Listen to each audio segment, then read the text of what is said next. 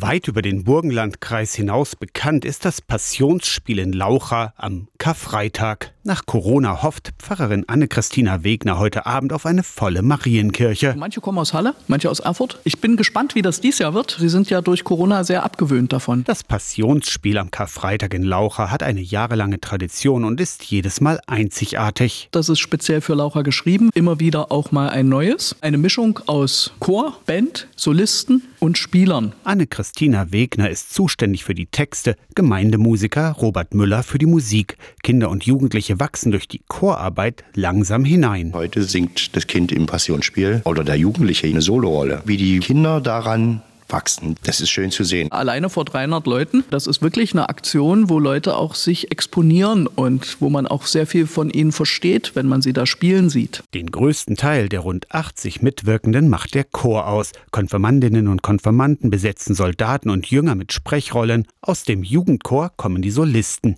Die historischen Figuren bekommen ein Gegenüber in der Gegenwart. Ein bisschen Handlung ist untertrieben, ein szenisches, vom Chor gestütztes Unternehmen. Das Passionsspiel auf der Suche nach Leben. Heute Abend um 8 in der Marienkirche in Laucha an der Unstrut. Kommt gerne vorbei. Der Eintritt ist frei. Das wird immer nur einmal aufgeführt. Aus der Kirchenredaktion Torsten Kessler, Radio SAW.